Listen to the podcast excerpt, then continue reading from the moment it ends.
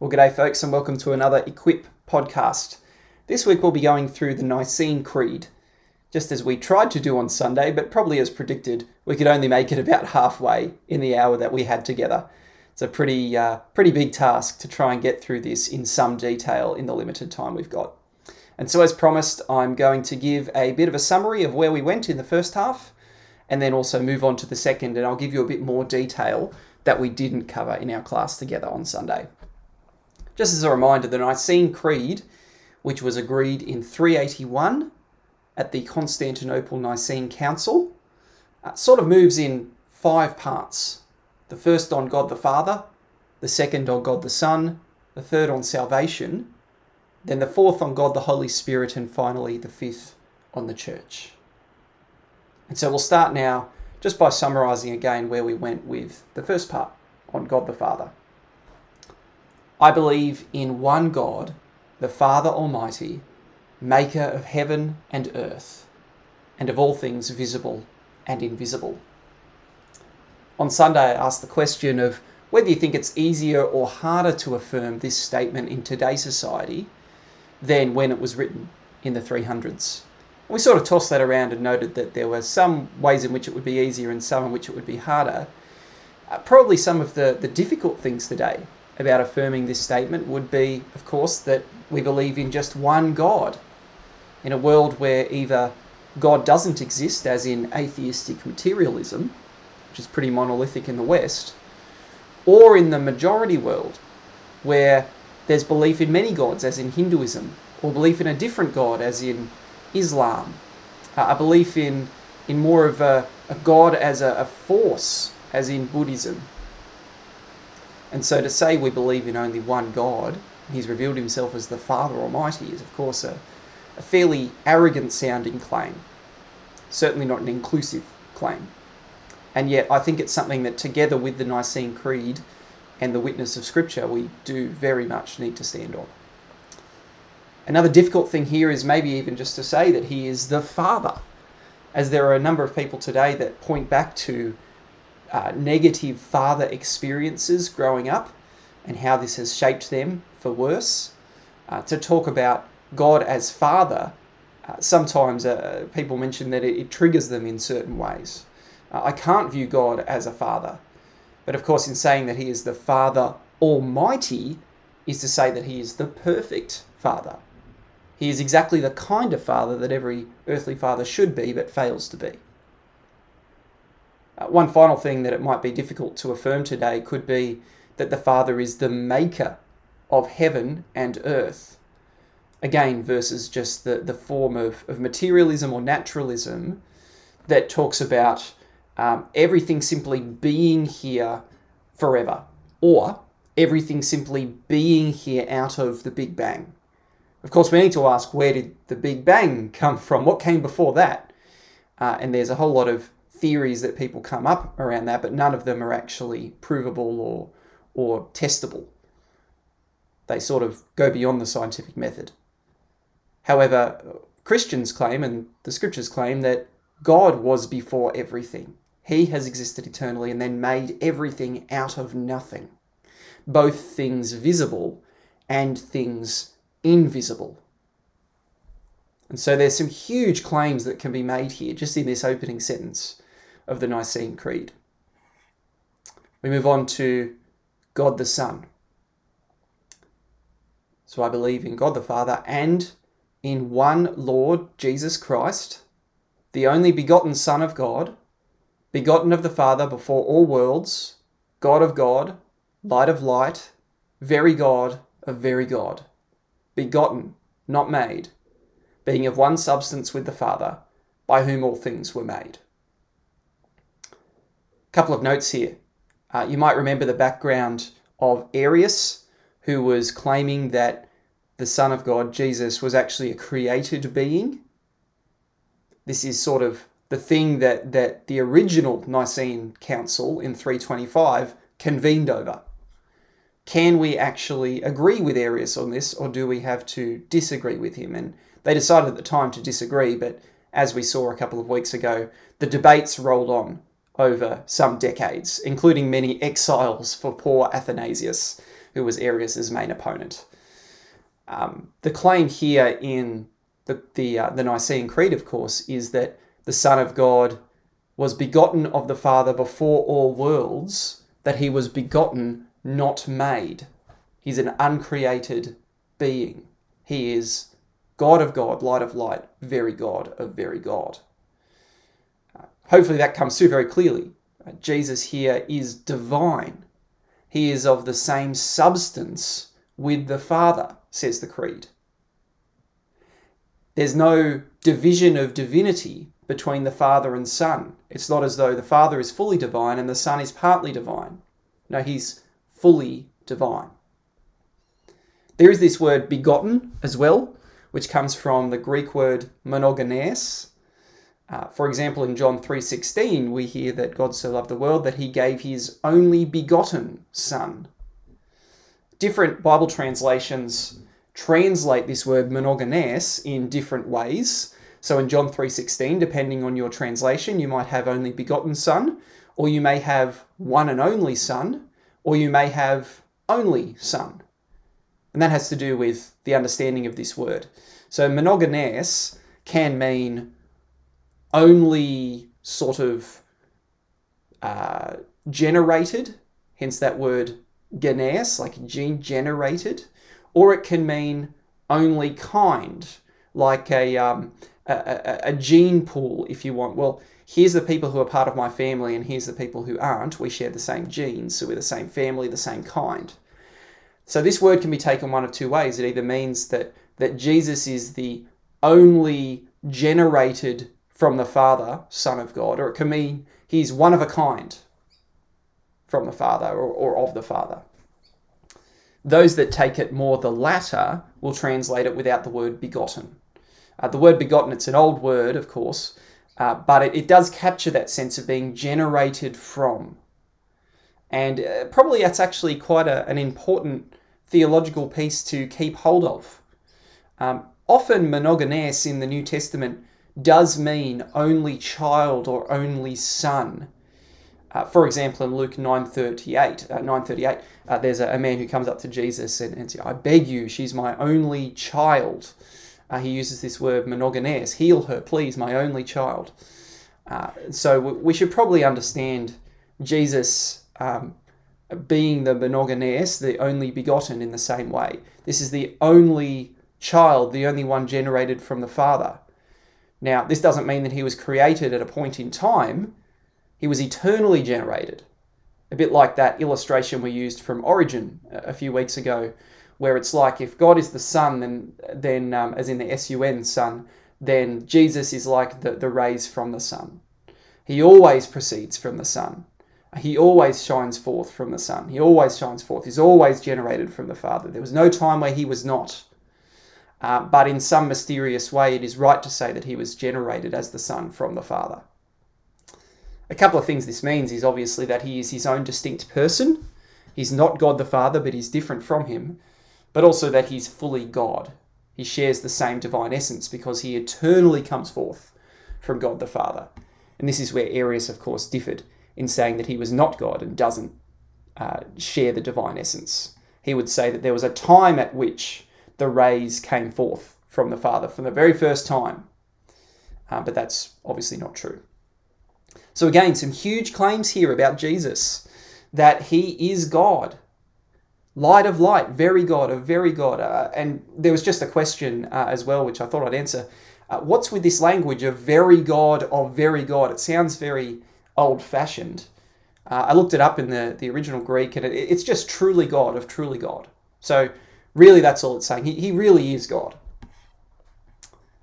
Moving on, uh, we look at the work of Jesus together with the work of the Father and the Holy Spirit to bring salvation. So, talking about Jesus, who, for us men and for our salvation, came down from heaven and was incarnate by the Holy Spirit of the Virgin Mary and was made man, and was crucified also for us under Pontius Pilate.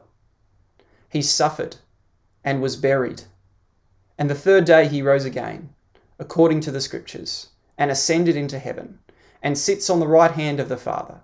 And he shall come again with glory to judge the living and the dead, whose kingdom shall have no end. Really powerful statement, isn't it? And all just one big sentence, really trying to capture the warp and woof of, of what it is that God has done for us in His Son. Now, um, I asked the question on Sunday what if we removed any part of this? What if we removed, for example, the first statement there that for us men and for our salvation, He came down from heaven? What if we removed that He came down from heaven? That Jesus somehow saved us simply while staying up in heaven? Well, we pointed out that this would mean He couldn't actually res- uh, represent us as a human. He couldn't represent us as uh, the, the human sacrifice that's required to pay for human sin. So his the salvation he brings wouldn't actually be valid. It wouldn't be true salvation. It could only ever save someone who's non-human, which of course none of us are. We're all human and need a human savior. So it's essential that Jesus came down from heaven. It's essential that he was made incarnate. That is, he was made flesh. Uh, that word incarnate, the, the carn part of it, C A R N uh, E, often is, is the, the part of that word, is the same word as in, for example, this is a bit sacrilege, but chili con carne, that is chili with flesh. Uh, incarnate just means made flesh. So it's important, in fact, essential that Jesus was made flesh for us. Important as well and essential that he was born of the Virgin Mary by the Holy Spirit uh, again attesting his divine and human origin, both through the Holy Spirit and on the human side through Mary, uh, but also that he was not born of two human parents, that he was actually born of God, therefore not born in the line of Adam, born with original sin, if you want to think of it that way. Uh, we also hear that he was made man, again, fully human. He was crucified for us under Pontius Pilate. Uh, again, crucifixion, uh, important not only because it was just a means of sacrifice in the day, but because I, I think it fulfills Isaiah 53, where he was pierced for our transgressions, he was crushed for our sins. The punishment that brought us peace was upon him, and by his wounds we are healed. Stands to reason that crucifixion fulfills that, that imagery rather perfectly. Um, we also have under Pontius Pilate. Might seem like a sideline detail, but I think it's the Nicene Creed's way of saying that this occurred in real history. We don't just look back to a concept of a saviour, but actually the event of salvation brought by a real saviour in real time and real place. This is something that distinguishes uh, Christianity from a lot of other religions, by the way. Uh, we're not just a religion of ideas, a religion of propositions. We're a, a belief system that hangs on an event, the event of Christ having come in real history. We also read here that he suffered, that he was buried, proving that he really died. An important statement today in terms of something like Islam, which, which claims that Jesus didn't really die. He was sort of spiritually substituted on the cross with the, the betrayer Judas Iscariot. Really interesting to read up on that if you're not familiar.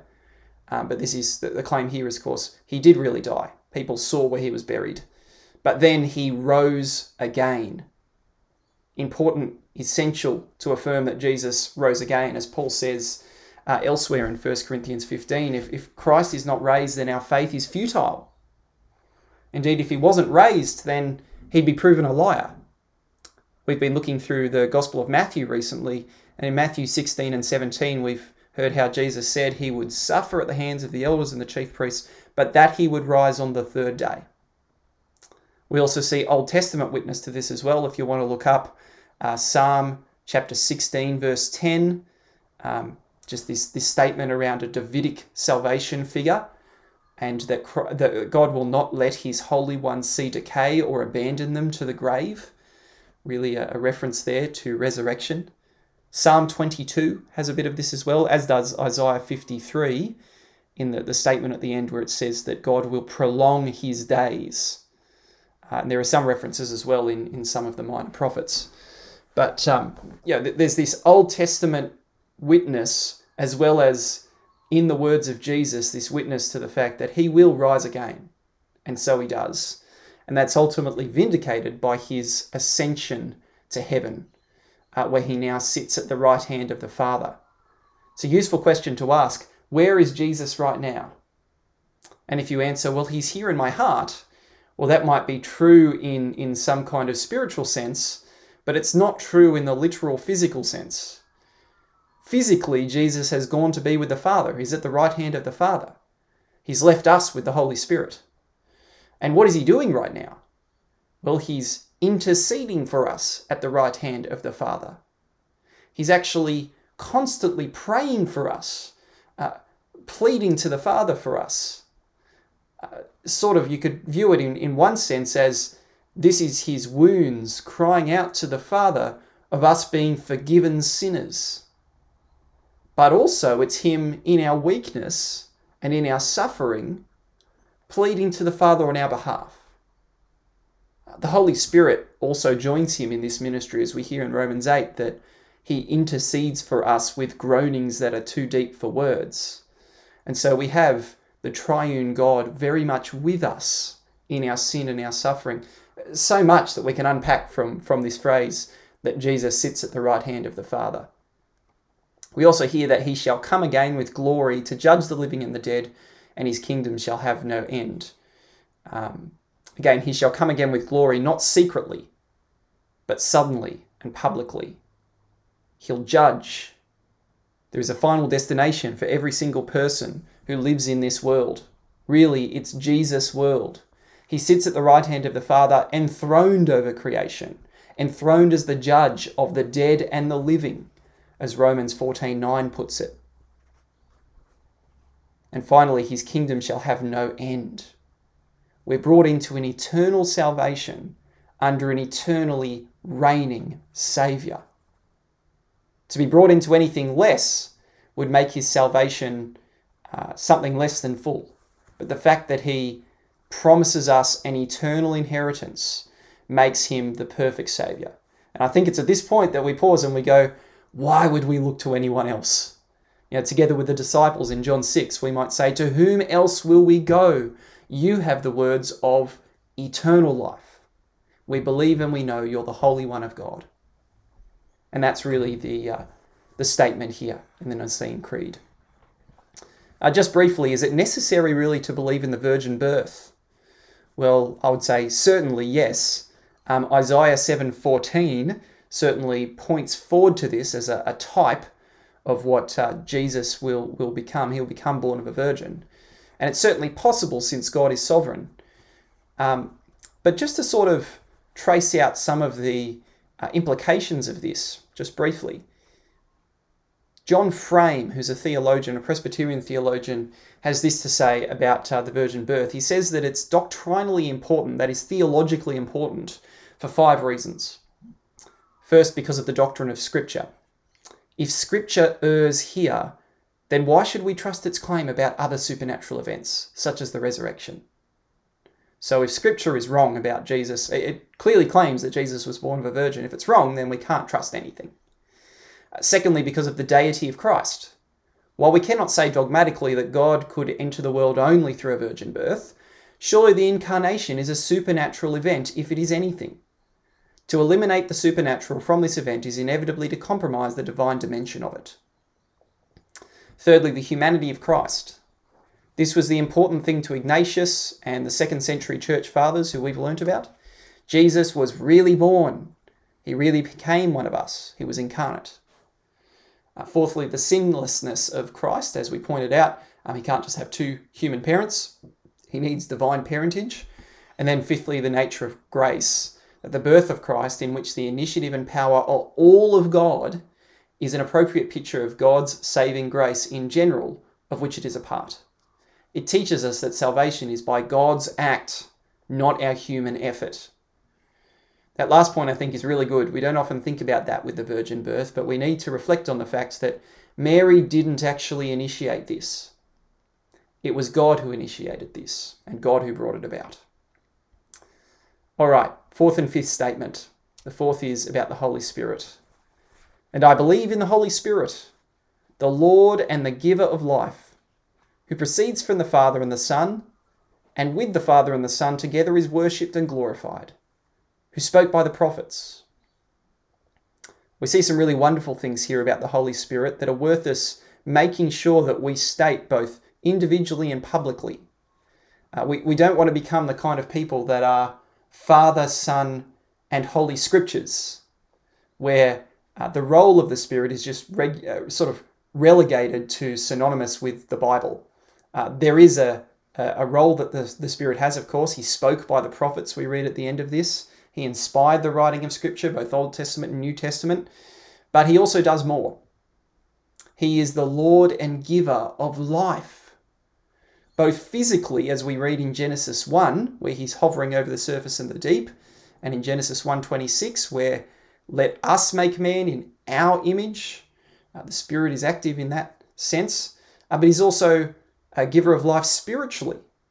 In John chapter 3, we, we read that we have to be born from above, born of water and the Spirit. In Ezekiel 36, we, we also read that God promises to put his Spirit in us and give us new life. And that's capital S, Spirit, the Holy Spirit. So the Spirit doesn't simply inspire Scripture, He actually brings new life, both physically and spiritually. In fact, we can't understand Scripture unless the Spirit regenerates our hearts and minds so that we can see the truth of it. What this leads to is that He, together with the Father and Son, is worshipped and glorified. It is right to worship the Holy Spirit. Now, in terms of the, the triune dance, if you want, the, the dance of the Father and the Son and the Holy Spirit, who are all God but have distinct roles in how they bring the plans of God to fruition, uh, often the Spirit is pointing to the Son. So it's not often in the scriptures that you see the Spirit prayed to or worshipped. There are a couple of times. Uh, the, uh, the disciples in the book of Acts at one point cry out to the Holy Spirit to intercede and to act. Uh, but uh, most of the time, prayer is to the Father through the Son. And so, you know, we don't need to be people who are always praying to the Father, the Son, and the Holy Spirit, or uh, explicitly saying that we're worshipping the Father, the Son, and the Holy Spirit. But we do need to recognize that the Spirit is equally worthy of worship, worthy of glory, because he's fully God. Just as a side note here, we covered on Sunday how um, the Father, Son, and the Spirit all do have distinct roles in bringing the plan of, of God to bear on the earth. Uh, we call this the economic trinity, if you want to look it up, the economic trinity. This is how, in general, the Father plans and commands, the Son, in general, uh, obeys the Father and carries out his plans, and the Spirit, in general, brings those plans to creation, uh, to fruition, or, or to confirmation. If you want to think about it a bit like uh, the, the, the interaction between the brains and human movement, uh, the brain forms the plan and, and sends the um, command, if you want, from the brain to the muscles to move. That command is carried through the um, synapses according to neurological impulses, and then the, the hand itself actually moves. It's that's when the, the movement is complete. It's when the hand actually or the leg moves or whatever. A bit like the father is like the brain, the, the son is like the, the synapses, and the spirit is like the actual movement an imperfect analogy, of course, but maybe a starting point for thinking about these things. Finally, we have this statement that I believe in one holy Catholic and Apostolic Church. I acknowledge one baptism for the remission of sins, and I look for the resurrection of the dead and the life of the world to come. There's four words here about the church. I believe in one holy, Catholic, and apostolic church. Next term at Equip, we're going to dig into these four words a whole lot more as we think about what the church is and where the church is and who the church is. Uh, that'll be our topic next next term. Uh, but just to sort of quickly define and, and assess the importance of these words, to say that we are one church is to say that though we have local expressions of Jesus' body, we are united together by our shared faith in Jesus Christ ultimately we are undivided in Him. So, as much as we want to say and, and do say that the church is any local gathering of Christians who come together and hear the word preached and uh, devote themselves to the gospel and rightly practice the sacraments of baptism and communion and rightly have church discipline in their life and, and all that sort of stuff. As much as we say that, the church, capital C, if you want, is, is the united body of Christ. Uh, and that's spiritually true, but also ought to have some kind of physical truth to it as well. And this is where we could ask the question to what extent are we showing our unity, expressing our unity with Jesus' church? Um, we obviously don't need to gather together every Sunday, but, but how is it that we could visibly show that we are together with, for example, other good gospel teaching, Bible believing churches on the Central Coast? Good question to ponder. So we're one church, we're a holy church. Remember, the word holy just means set apart. So as a holy church, we are set apart by Christ and in Christ to be like Christ in the world. Think about in the Old Testament how the nation of Israel was supposed to be God's holy people. That is, they were supposed to be set apart to be like Him and then witness to the watching world of what God's character is like. We're meant to be the same. We're meant to be an outpost of the kingdom, as it were, in a, a sinful and dark world. So, for us to be a holy church, we need to actually be living holy, both in our individual lives, our lives of piety, if you want, and our corporate lives, our, our life together, our life gathered. We're a Catholic church, not in the sense of being Roman Catholic, but it's a, a lowercase c. We're universal, is what that means. Uh, that means that, that the church is actually all of Christ's people across time and place. So when we talk about the universal church, we are united with Athanasius from the, uh, the, the third century and the fourth century. We are united together with uh, Augustine, who we're going to meet in a couple of weeks' time.